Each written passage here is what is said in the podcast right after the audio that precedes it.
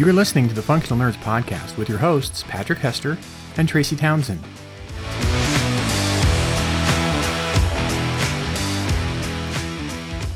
And Tracy, I love a good guest reaction to Grogu.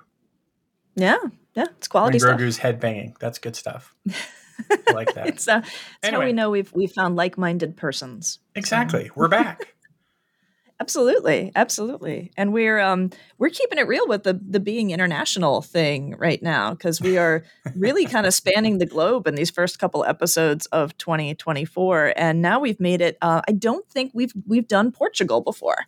Um, so I think we can kind of check that off of the map now. Awesome. Um, so yeah, so it's it's great to have Amanda Jayatissa on. Uh, you're here because of your latest book, which is coming out like basically right after this episode goes live. It's mm-hmm. actually going to hit the world on February 20th, so we're a little ahead of the game here, which is always kind of cool.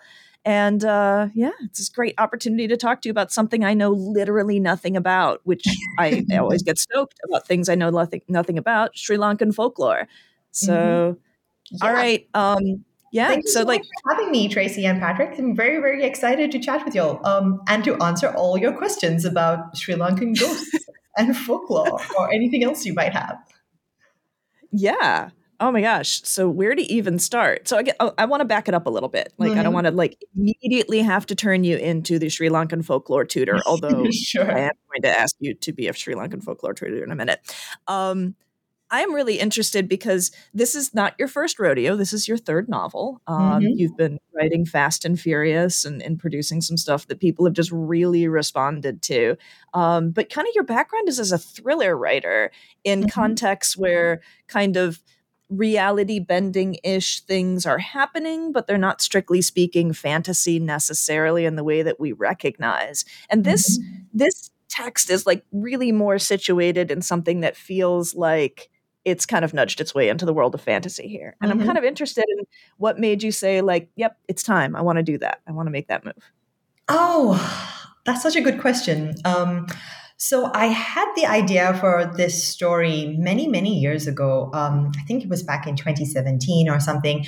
And I wrote down this outline of how I thought it was supposed to be. Um, and as always, when I outline something a little too intricately, I kind of just didn't feel like I wanted to write that book anymore. Um, and, uh, and, so I stuck it in my little folder. And, and, no, actually, I think I think the truth is I, I didn't feel I was ready to tell this story. I knew it mm. would be, it'll have to be very deep and very ragey, and there'll be a, quite a fair bit of research involved. And at that time, I I was reading a lot of thr- I've always read a lot of thrillers, so I kind of just stayed in that contemporary space. Um, mm. And uh, so when when we were talking about book three, uh, when I was having that chat with my editor, we were working on something completely different at the time. Just to let you know, um, I had a very rough outline. I'd started working on a few chapters, and I was having this conversation with her, and it, it seemed like we were going to go ahead with that one.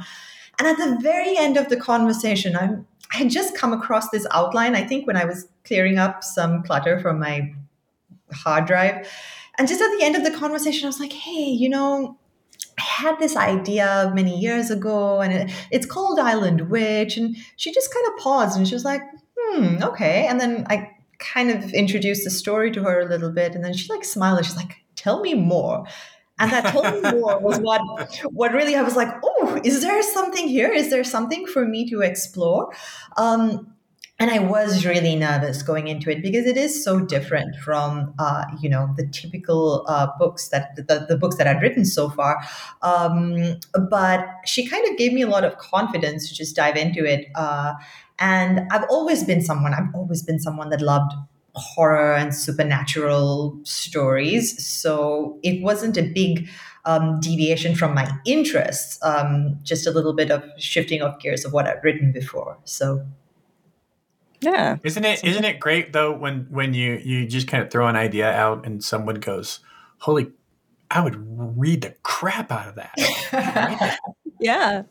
Yeah, it was just such a throwaway thing too. It was like we'd been chatting for about 45 minutes about this other idea. And like just before we hung up, I was like, hey, I have this thing. I don't know. She's like, what? What? No. And like we ended up staying on that call for a whole lot longer because we were chatting about this. So yeah. That's the best. That's the best.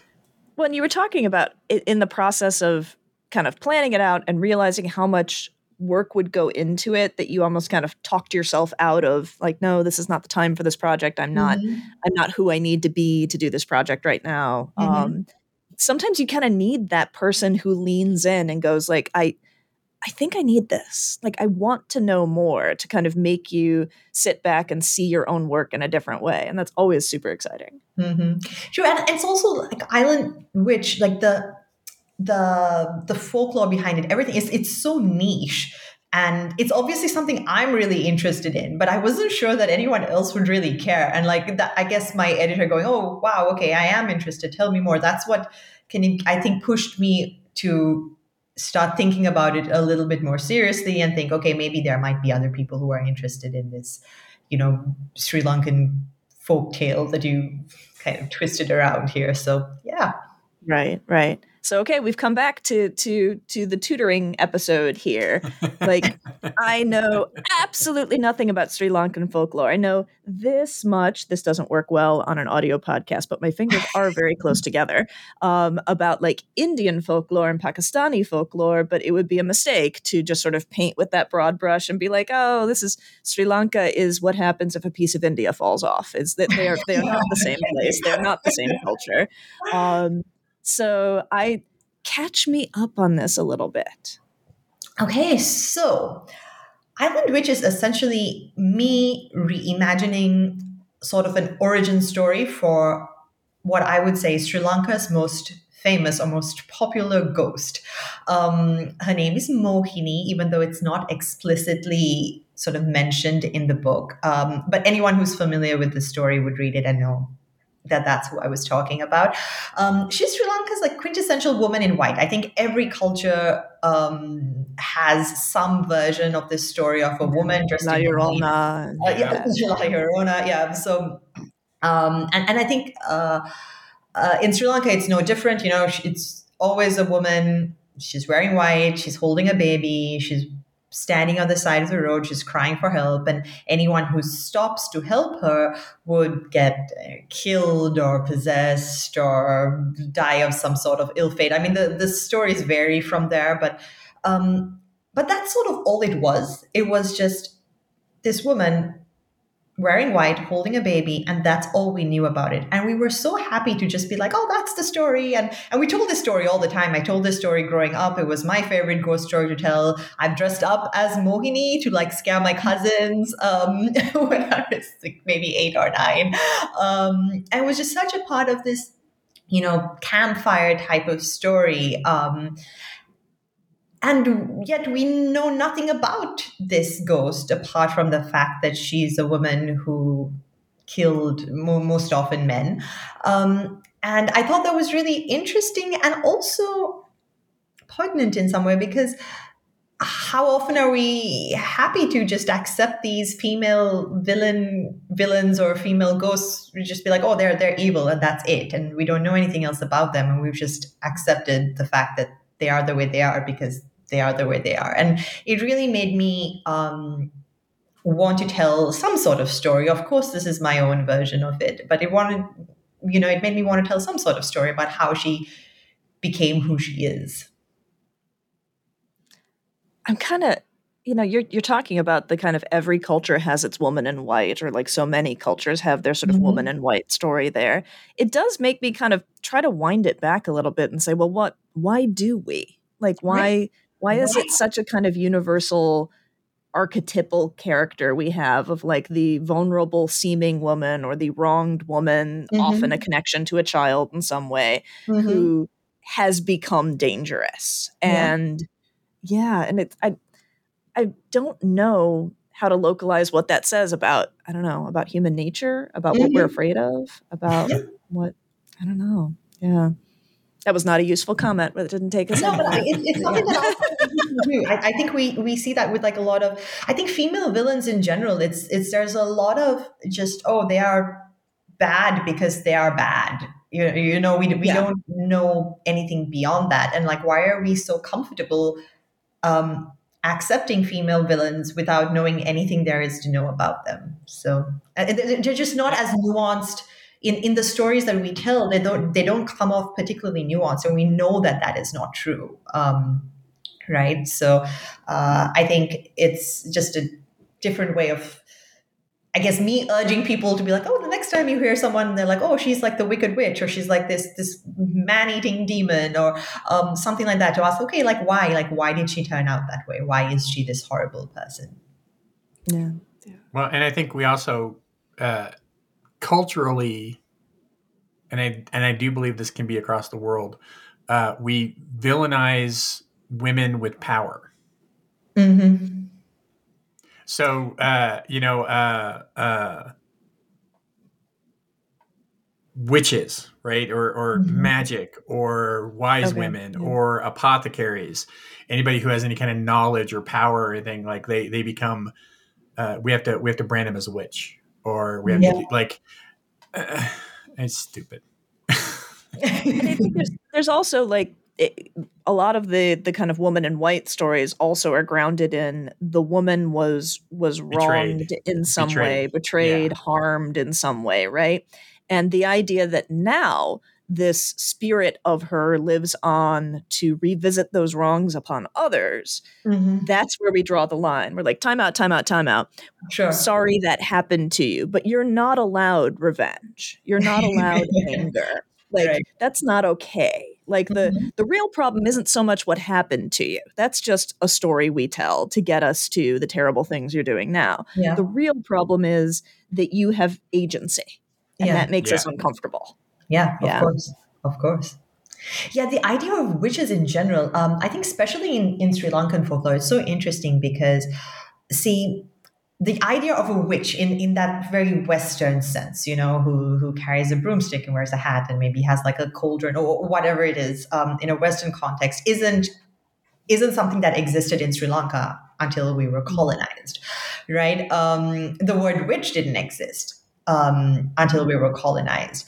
Anything that revolved around working in that realm of almost demonology, um, and um, these practices like astrology or, or palm reading or, or, people that had this sight, they were um, they, they were usually practiced by men and women alike, and, and they still are to, the, to this day.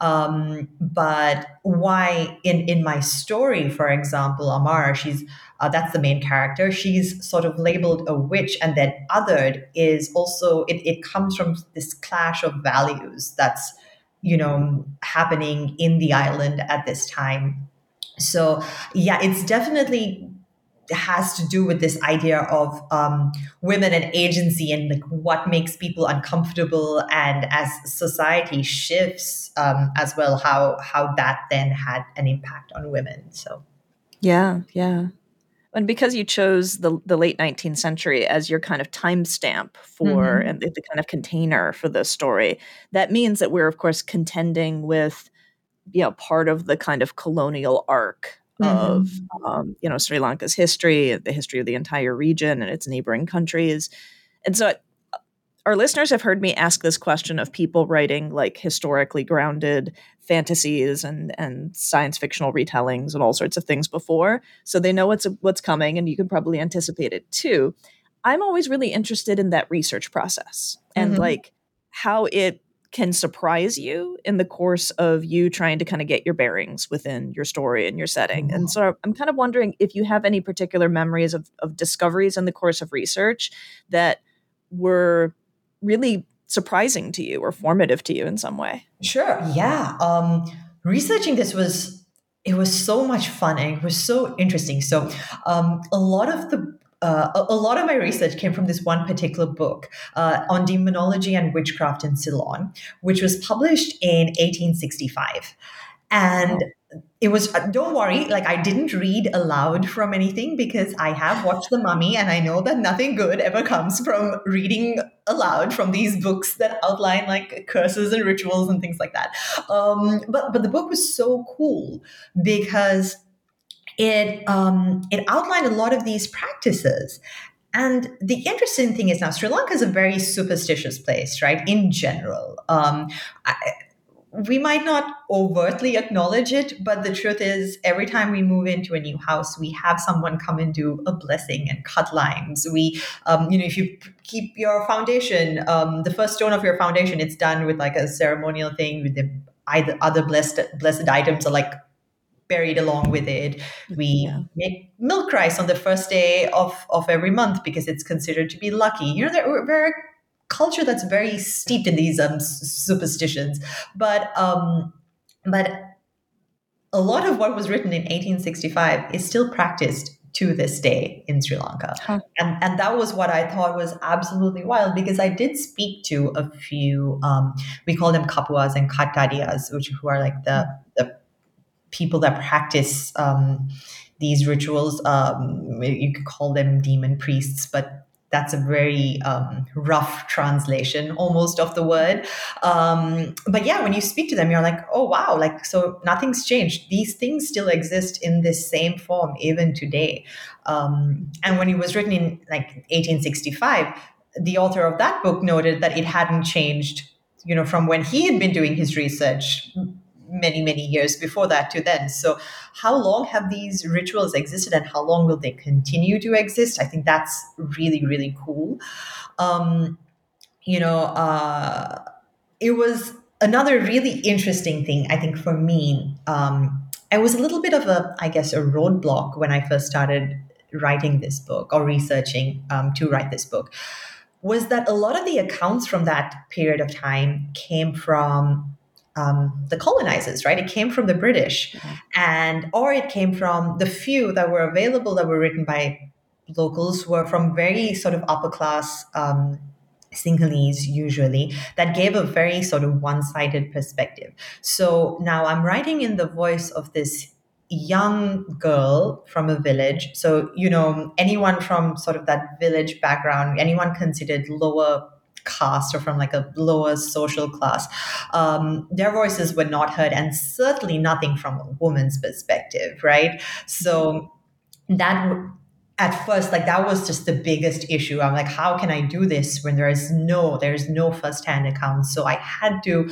um, almost go back and read everything that was written about women by you know men usually british men and and then have to extrapolate from that what you know Amara's or my main character's day-to-day life would look like. Um, so yeah th- those were some of the i guess interesting things that i had to do writing the book. Right yeah. That's a really uh, i had never thought about needing to reconstruct something as basic as just like what what is it like to be a person, a yeah. woman living in in this time in this place. Exist, right? You'd be like, right, I, I'm fifty percent of everyone who's here, right? Like, surely there must be that information. And and again, it comes, it, it all kind of circles back to where the conversation started about where we prioritize the storytelling and mm-hmm. the record keeping and mm-hmm. how we how we focus on that. Yeah. Oh my I, gosh. I, I, I think it's interesting that uh, the rituals you were talking about and like uh, essentially like cleansing a house or blessing a mm-hmm. house. And, and that's something that, that, that still happens here too, depending on, you know, who you, who you, uh, what you believe and, and who you talk to. Like, sure. you, like you could, some, someone might come in and, and with like a, what is it, the smudge? Is that what it's called? Yeah, sage. They're like sage. in house. They do yeah. like the sage. Yeah. Or like uh, if if you're uh, Catholic, which is how I grew up, I gave it up for Lent though. And uh, but if you're a Catholic, uh, sometimes the priests would come out and they would do the the holy water, mm-hmm. right? And they would mm-hmm. spritz the holy water everywhere and, and, say little prayers and stuff. So mm-hmm. I think that's interesting. That, yeah, those, well, that, yeah that that still happens everywhere we all want a safe roof over our heads. We all want to want to feel that we're going into a space that's going to take care of us and particularly since not many of us have the opportunity to live in a space that we make ourselves from the ground up.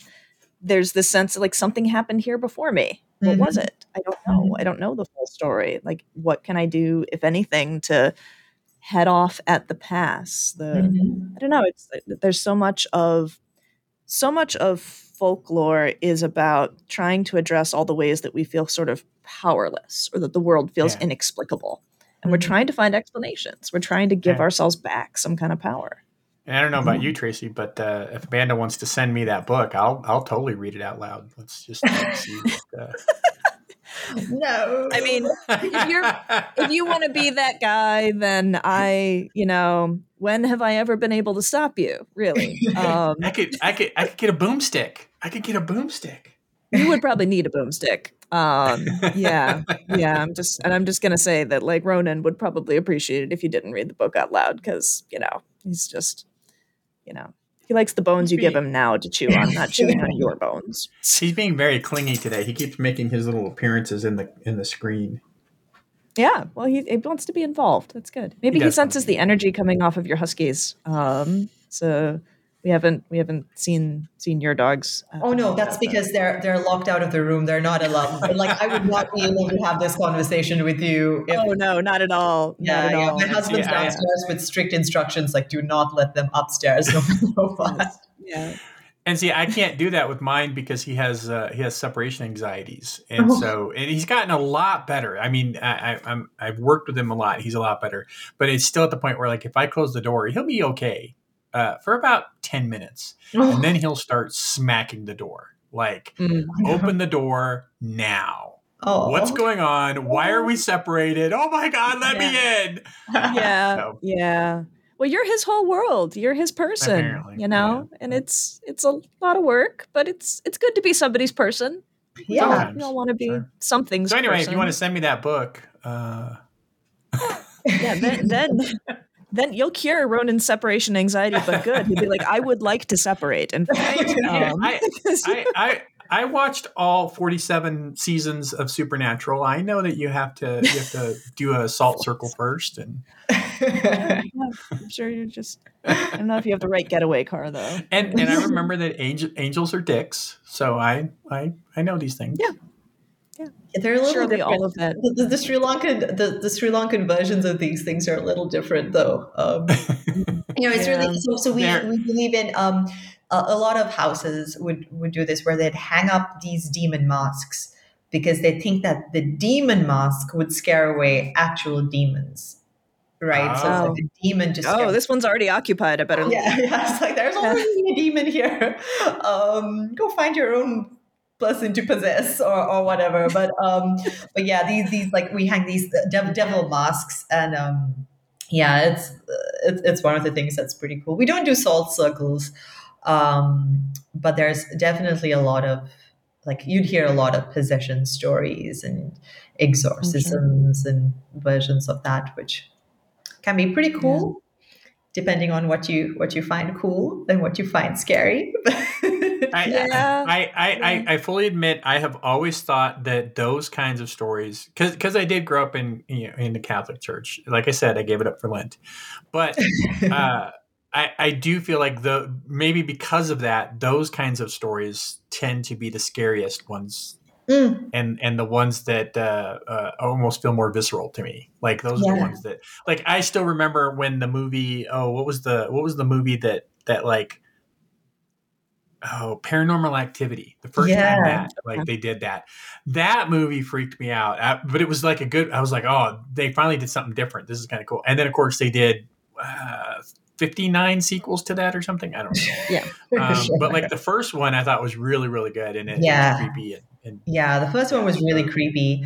Um, and i and i totally agree with you patrick. Like if you grow up um, i think especially in, in like a church um, or in a particularly religious background i'll have a particularly religious background it is something that uh, these possession stories these demonic stories definitely can can get you. Um, for me it's so funny because i've always been just this avid horror movie watcher right? Like i was I think it's because I had older cousins, so they used to sneak me in to watch horror movies all the time. From the time I was like five or six. So it was not um, something that was ever like taboo or like kept away from me and and i always loved them. I everyone used to always talk about how strange I was because I'd be like giggling away watching like Poltergeist when I was like seven or eight. And um but uh the one movie that my mom actually asked me so my mom never censored anything right? Um mm-hmm. like i could read whatever i want to i could watch whatever i want to but the only thing except archie comics she didn't she she had this problem.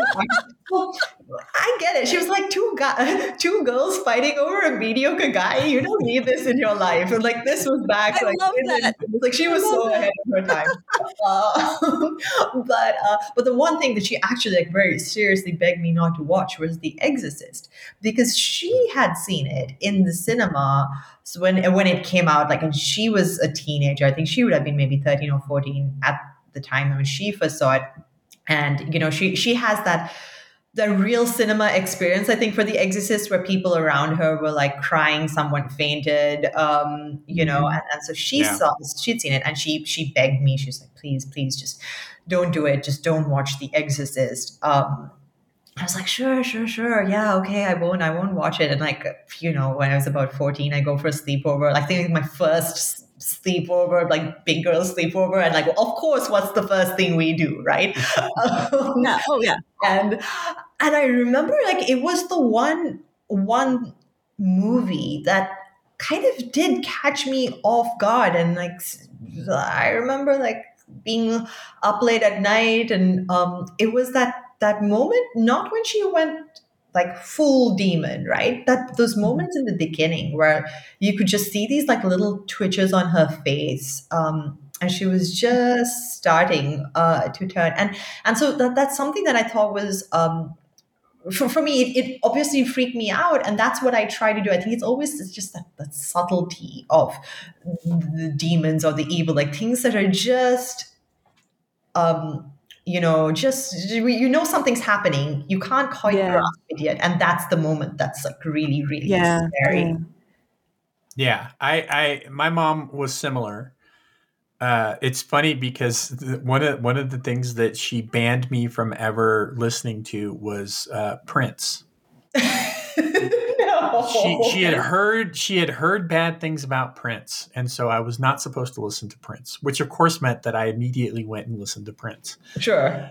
But uh, she would bring me books, and I've talked about this before because she was a bartender, and she would tell the the people coming to the bar about her son who loved to read.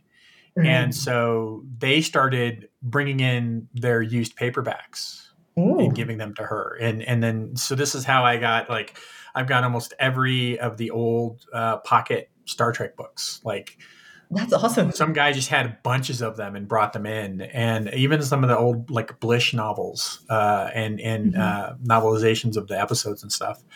And uh, but also brought me like Stephen King.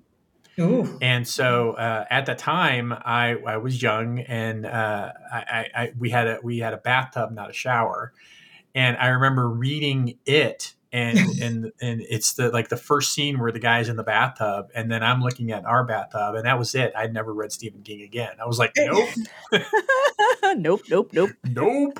That's a hard um. nope. Never happening. And uh, and I've stuck with that. oh. not, like I, I haven't read Stephen King because that just freaked me out. The other the other thing I remember the Pet Sem- is it Pet Sematary or is it no? It's uh, Salem's Lot. Right so they did a they did a TV miniseries of Salem's Lot when I was a little kid, very little, and I just remember my mom was watching it, and there was the scene where uh, the kid is in bed and there's a knock on his window, and he gets up, and he sees that it's his brother on the other side of the window that they just buried, right, mm-hmm. and and his brother's just floating there in the air outside the window. And he's going, "Let me in, let me in. It's cold. It's cold." nope nope. Hard nope. Uh, Never again. Draw the curtains. You don't open them at night, even if you hear knocking. Nope. no, no. So I mean, this whole conversation kind of anticipates something I, I had in my notes here, which is kind of thinking about how you describe yourself. You kind of talked about always having a passion for disturbing stories and plot twists. And so that it, I think we're kind of halfway there at least already. But like for you, especially in terms of plot twists, because I think plot twists are a real make or break thing for a lot of mm-hmm. readers. for you as a reader, like what's the difference between a good plot twist and one where you're like, oh no, no, no, no, that doesn't work for me? oh, so because I read a lot and I also write, it's getting harder and harder to not spot them coming. Um, yep. So, so something yep. that I actively try to do when I read because I because I enjoy thrillers. I enjoy reading them. Um, and I like even with movies, I, I love watching movies that have plot twists. So I almost have to turn part of my brain off, right? I'm like, I am not going to be, you know, Amanda the investigator when I'm when I'm reading this. I'm just gonna I'm just gonna read it and just gonna enjoy it because uh, I, that's why I do it, right? Because I enjoy it and and and, and I like being shocked and I like being surprised. Um, a good plot twist is when I think you I call it the breadcrumbs, right? Like you you see in plain sight almost these little clues and things, and you just don't pay attention to them. And um, then when you have that aha moment, then you're like, oh, okay. So for me, a really good plot twist would be, you know, even a day, two days, three days, a week after I've read something, I'm still like going back and thinking, oh, that's why that that's what that was. Okay, like that that was the thing. Um yeah. But it it's I mean, as a writer, that's so difficult. That's like the, the, the most delicate balance, right? That you have to strike when you're when you're writing something is how much do I try to hide? Because if yeah. plot twist comes out of nowhere, then then that's not fair or fun. Yeah. Um, and if you are a little too heavy handed with your breadcrumbs, then, you know, it can be spotted. And, and it's always nice also as a writer like I, I do like it when people come and say oh i was able to guess and i was able to guess because of of this and they point to some obscure detail that i thought no one else but me you know would would mm-hmm. figure out and that's a little satisfying too i know most um, writers hate it when um, readers figure things out ahead of time. But but I don't really mind that because I'm someone um, who likes you, you know I end up figuring things out too. But um, but at the same time, it's like how easily were you able to guess, and did you think it was someone else before yeah. you landed on this person in terms of a whodunit? Yeah. So yeah, I, I like when I'm surprised now because it's difficult to surprise me. Yeah, that's true. It's true. And value it more. Yeah. Yeah. You know what's always a fun set of surprises? Picks of the week. that was not a smooth segue at all. Picks of the week. All right. Have you been surprised and delighted by anything lately, Patrick? Yes. Yes. So you're going to make me go first. Okay the June Carter Cash documentary, which is on Paramount Plus right now. Mm-hmm. Uh, mm-hmm.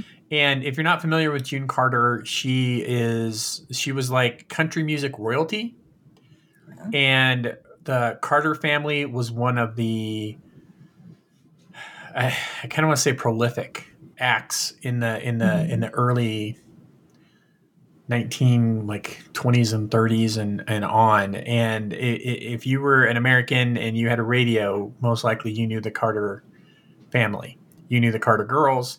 Uh, if you've seen oh brother where art thou the the the three his three daughters that are singing mm-hmm. in the highways and in the hedges that's based on the carter girls because that was june and her two sisters okay. and uh, a lot of people know her basically as the wife of johnny cash but she had this whole other life like she she had all this stuff that happened to her and and and and if you if you watch this documentary you you you get that. You you know you you see how she grew up and and the songs that she wrote. Like i did not know that she wrote ring of fire. Really? Oh. I did not know that i did either. not know that. I, I always thought johnny cash did but it turns out that she was on her second marriage and she had started touring with Johnny Cash and she was falling in love with him and she felt horribly guilty about that because she was a Christian. Mm-hmm. And she thought that, you know, when you're married, you're married and and you don't cheat, you don't do anything. And and so the whole concept of Ring of Fire was about her guilt over falling out of love with her current husband and falling into love with Johnny Cash while still being married and so she wrote this song about a ring of fire, you know, and and love is a burning flame, you know, kind of thing, and and mm-hmm. it, how it burns you, and then you fall into this ring of fire. It was all about her her Christianity and hell and all this kind of stuff, you know, and and her guilt. And then, of course, Johnny Cash has a dream about the song and says, "What that needs is a Mexican mariachi horn band." I mean, and you know, sure. it becomes it becomes this huge hit for him. Uh, the other part of this documentary that is interesting to me is that it, it kind of documents how when she was in her seventies, seventy five somewhere around there, she decided she wanted to do her first solo album in almost thirty years.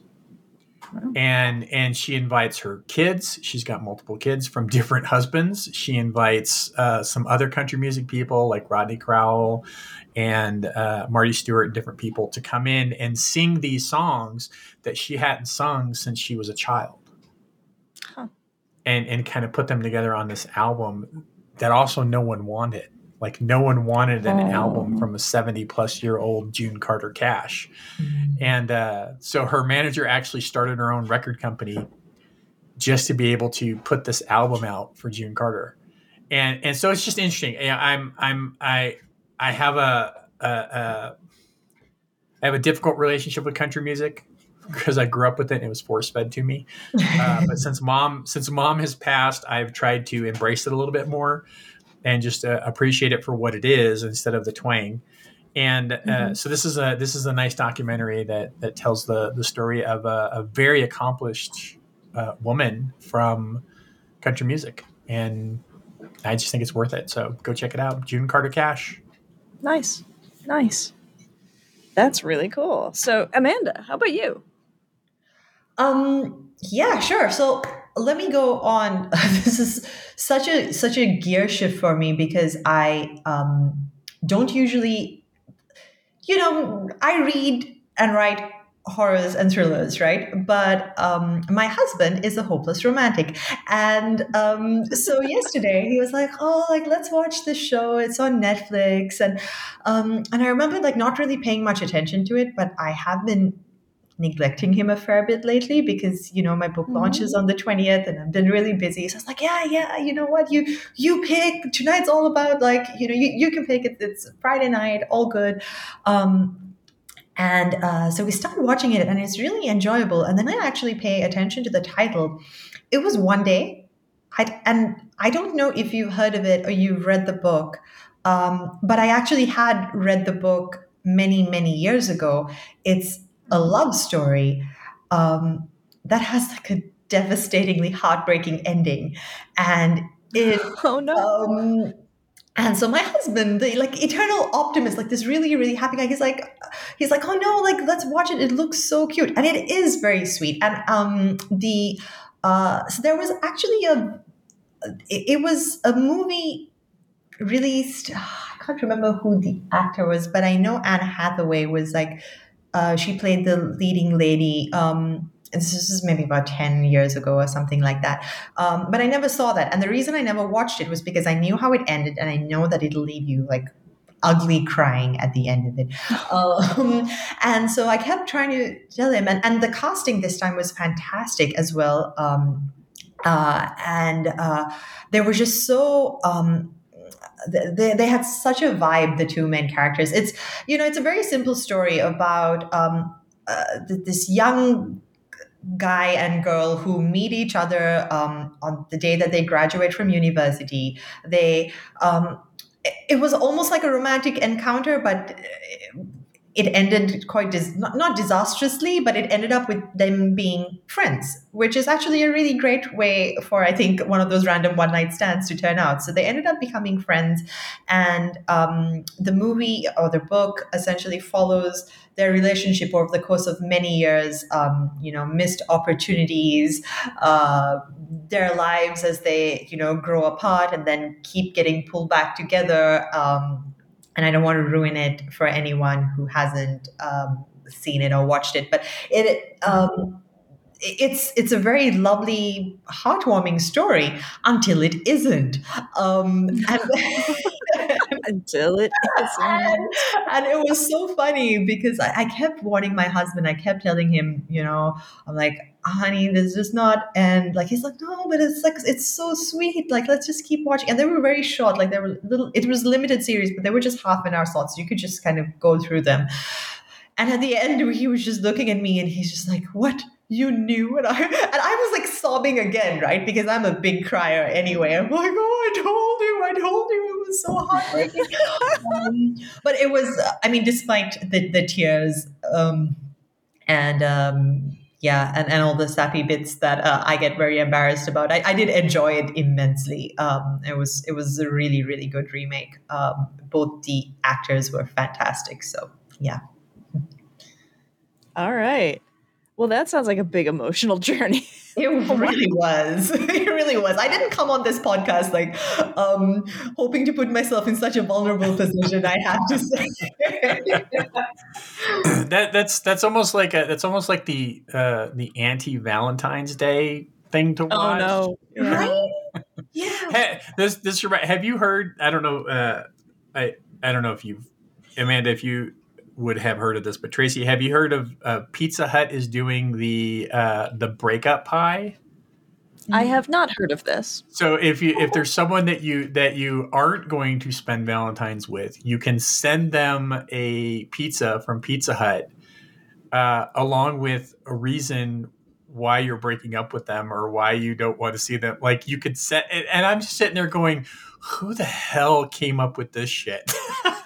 oh my gosh!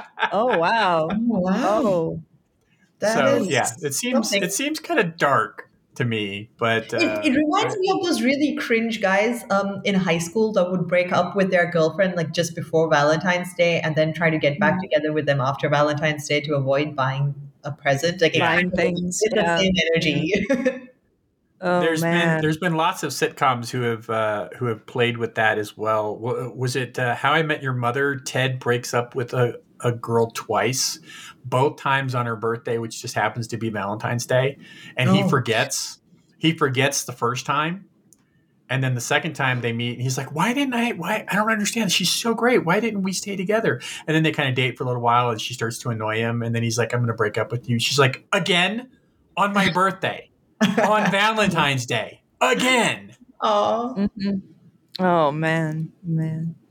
My uh, the the adoption agency I got our most recent cat from is, and this is a common thing. I've seen lots of adoption agencies do it um, as a fundraiser. If you pitch them a couple of bucks, they will uh, write the name of someone who you are emotionally embattled with, we will say, mm-hmm. um, on the inside of a litter box uh, that they will then give to the cat of your choice. Um, wow. So that the cat can spend the week of Valentine's defiling the, the name of this this person, oh, which wow. you know seems to me like it's really fortunate that it's not connected to any kind of like specific cultural witchcraft or something because man if that worked yikes.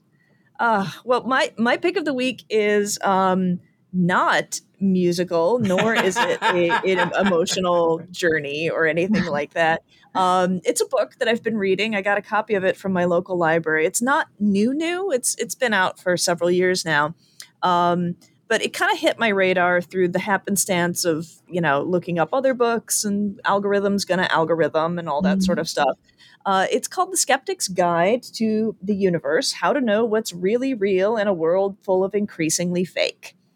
Um, and so it is a book and it is it's a huge book it's quite a doorstopper um, that if you want to you could read front to back but you don't really need to because the organization of it is such that it is almost like a kind of encyclopedia of topics about which we should be more thoughtful and skeptical mm-hmm. and so it seemed to me like in the year of our Lord 2024, when half of uh, the world is engaged in some kind of democratic election at some point in the course of, of this year, it's probably a really good time to make sure that my, my various bullshit uh, detectors are well calibrated. Sure. Um, so it's got subsections on things like the Dunning Kruger effect and confirmation bias and, right. you know, manipulating statistics and all that sort of stuff. Mm-hmm. Um, so it's it's actually been a really good read. It's written, you know, at the level of an everyday uh, sort of thoughtful person who just kind of wants to uh, be a little bit more skeptical of crap that somebody puts up on their Instagram or Facebook wall and sort of immediately accepting their information as true. Um, so if you're the sort of person who wants something that's going to be very pick up, put downable, make you feel a little bit more intellectually engaged in your life, but also not necessarily demand more than you're ready for. I've been getting a lot of mileage out of the Skeptic's Guide to the Universe. Um, there's also a corollary book to it, which was published more recently, that is A Skeptic's Guide uh, to the Future, which is specifically about looking at science fiction and um, some very famous sort of science fictional concepts and tropes and how they um, do or don't kind of um, meet plausibility demands in a variety of different ways. Um, I haven't gotten to that one yet, so I will report on that in the future. Well, Tracy, I think that your pick uh, is horrible. I think that you have fallen for a Taylor Swift plot to oh. trick you into reading a terrible book. That's uh, probably uh, true. Yeah, Did the black Taylor helicopters Swift, make me do it? Yeah. Taylor Swift yeah. and the NFL uh, mm-hmm. are plotting against you mm-hmm. uh, and to trick mm-hmm. you into into into using the library system. So, yeah, which yeah. is definitely a liberal plot. The whole library system thing.